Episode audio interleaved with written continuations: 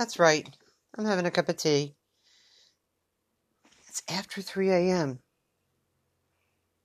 in this crazy time of COVID and all that's going on in the world. I was on the phone the other day with one of my oldest and best friends, and she mentioned I'm going out with my best friend. And so I said to her, I don't even know what that is anymore. I don't even think I use that term anymore. And I'll tell you why. People are always asking me, What's your favorite thing to make? What's your favorite dish?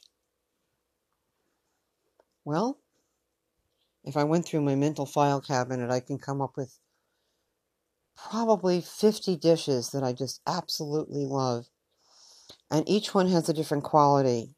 This one's salty, this one's sweet. They're all delicious. So I can't really choose.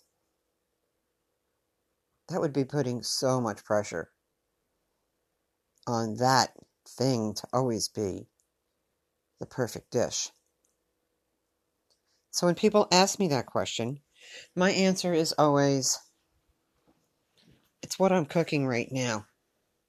It's what I'm cooking in the moment. The term best friend gets thrown around a lot.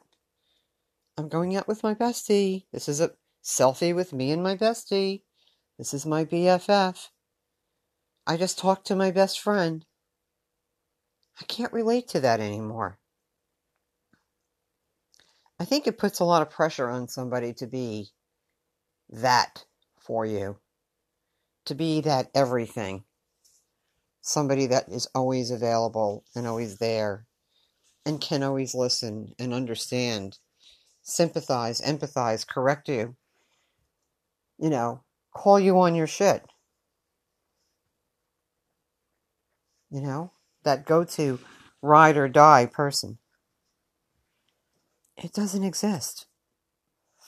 In this time of COVID 19 and all this uncertainty, people were just not available. They were having their freakout moments. And they were dealing with their own families and health and jobs and so many things.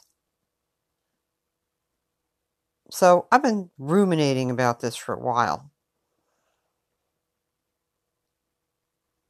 So when I said to my friend, I don't know what that is anymore, I don't even know what that means anymore, I think she was a little taken back.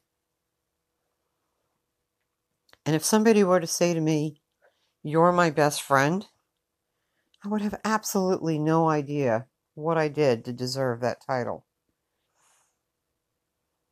And so I just can't relate to it anymore. It's who I'm speaking to in the moment, who I can shoot the shit with, who I can have a difficult conversation with. It's who checks in and takes the time to check in. Those are best friends. I guess I could say I'm lucky I have a lot of them. My daughter? Always. We can complain about anything and anybody any time of day. The fear of any judgment. You know, that I should feel this way or that way. But speak freely about what's going on in that moment. Even if it's my mind talking. It's somebody that can put up with my mind. Maybe that's a best friend. And then there's Benny. He's been with me for 11 years. Goes unsaid with him. We're going through a rough patch, but we're going to be okay. And most of all, I'm my best friend. I have to be there for me when nobody else is. Just something to sip on. A little food for thought in the time it takes to drink a cup of chai. See you soon.